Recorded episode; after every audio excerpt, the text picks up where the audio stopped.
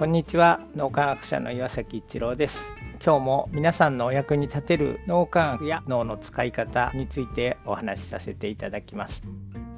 小学生の頃僕は自然保護活動に興味を持ち地元の自然保護の会で活動していました。ある日3000羽もの鳥が断崖絶壁に巣を作っている場所を見に行きました。その光景に驚き家に帰ってその鳥たちを家族で見に行きたいと伝えました。次の日曜日うちの父が車を運転して家族でその場所に行くことになりました。しかし駐車場に車を止め遊歩道を歩き始めると父が花を噛みちり紙を投げ捨てたんです。僕がそれを拾ってこれは自然然破壊の始まりになるからポケットにしまって持って帰ろうと言いました。自分ではいいことをしたと思いました。父は僕の拾ったちり紙を手に取ったと思ったら再び投げ捨てたんです。そしてこう言いました。世の中には悪いことをやってるやつがいっぱいいるんだからそれを全部僕が止めたらちり紙を捨てるのをやめてやる。自分では正しいことをしたと思っていたのでその時父と大喧嘩になったんです。帰りは父の車ではなく自分でバスを乗り継いで家に帰りました。しばらくして家族が帰ってきましたが父はププンプンしているだけで何も僕には話をしてくれませんでした。父はもともと家庭内暴力をする人だったのでそんな父が嫌で嫌でしょうがなかったんです。その時にぶん殴られなかったのは逆に幸いなことだったかと思います。そんな父は自分の生い立ちなどは何も話してくれませんでした。何十年も後になって他の人から聞かされて知ったんですが生まれてすぐに実の母が亡くなって父は養子に出された。そして多分幼いながらに辛い思いをしてきたんだと思います。苦しい思いの中でで育ってきたために素直になれない心になっていたのかと思います。もっと苦しい辛い思いをしても素直な心で素晴らしいことを成し遂げた人はいくらでもいると言って父を責めることはできたのですがそれをしても何も変わらないだろうということに僕自身気がつき始めていました。父のことを非難したり責めたりすることは簡単にできます。でも多くの場合何かを変えることにはつながりにくいものです。逆に苦しい思いをして心がねじ曲がってしまっている人は悪意がなくても他人を傷つけてしまっている。そんな人の心の氷を少しでも溶かすことができれば悪意なしで他人を傷つける人は少なくなるのではないかと思います。自分が正しいと主張して相手を非難することよりも相手の苦しみや辛さを受け止めて心の氷を溶かしながら共に素晴らしい世界を作っていく。そこには勝ち組負け組はいなくてみんなが共に成長できる世界があるように思うようになりました。ただそれはすぐにはできないですし何よりも僕の今の人生で父が変わる兆しはありません。一人の人間にフォーカスしてしまうとその人が変わらなければ意味がないと思ってしまいがちです。その一人の人の心の氷が溶けることはなくても同じような境遇の人で心の氷を溶かせる人はいるはずです。そのような人たちと少しでも協力し合い今の世界に変化を与えていく地道な活動が受け継がれていくことで世界は確実に変わっていくと思います。その先にうちの父のようなとても頑固で変化してみようと思わないような人たちも変化する世界がやってくる。ある意味うちの父が言った世界中の悪いことをしている人たちの悪事を全て止めることができたら自分が変わるというのはそういうことなんだと思います。僕もまだまだ未熟なのでこんなことができる人間には慣れていません。それでも神社仏閣に行ってお祈りをする時の最後にはうちの父も幸せになれますようにと心の底から祈ることができるようになりました。まだまだ小さな変化ですが確実に自分自身に変化が起こっていることに気がつきます。この先僕自身少しでも進化していきたいと思っています。自分の今の人生で少しの変化しか起こせなくてもそのような思いが受け継がれていけば人類は確実に進化していくと思います。人類は自分自身を滅ぼしてしまう前に大きな進化が起こせるそんな可能性があると信じていきたいと思っています。そんなことが思えるようになったのも脳磨きを続けてきたからだと思いますしこうして毎日続けられているのも皆さんがご一緒してくださっているからと心から感謝申し上げます。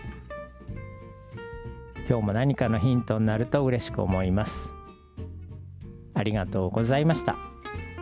この3分脳磨き気に入られた方はメルマガでも脳磨きのことを発信していますので脳磨きメルマガ検索してみてください。そちらからも脳磨きあるいは最新の脳科学のことを学んでいただくことができます。皆さんのお役に立てると嬉しく思います。今日も素晴らしい一日をお過ごしください。脳科学者の岩崎一郎でした。ありがとうございました。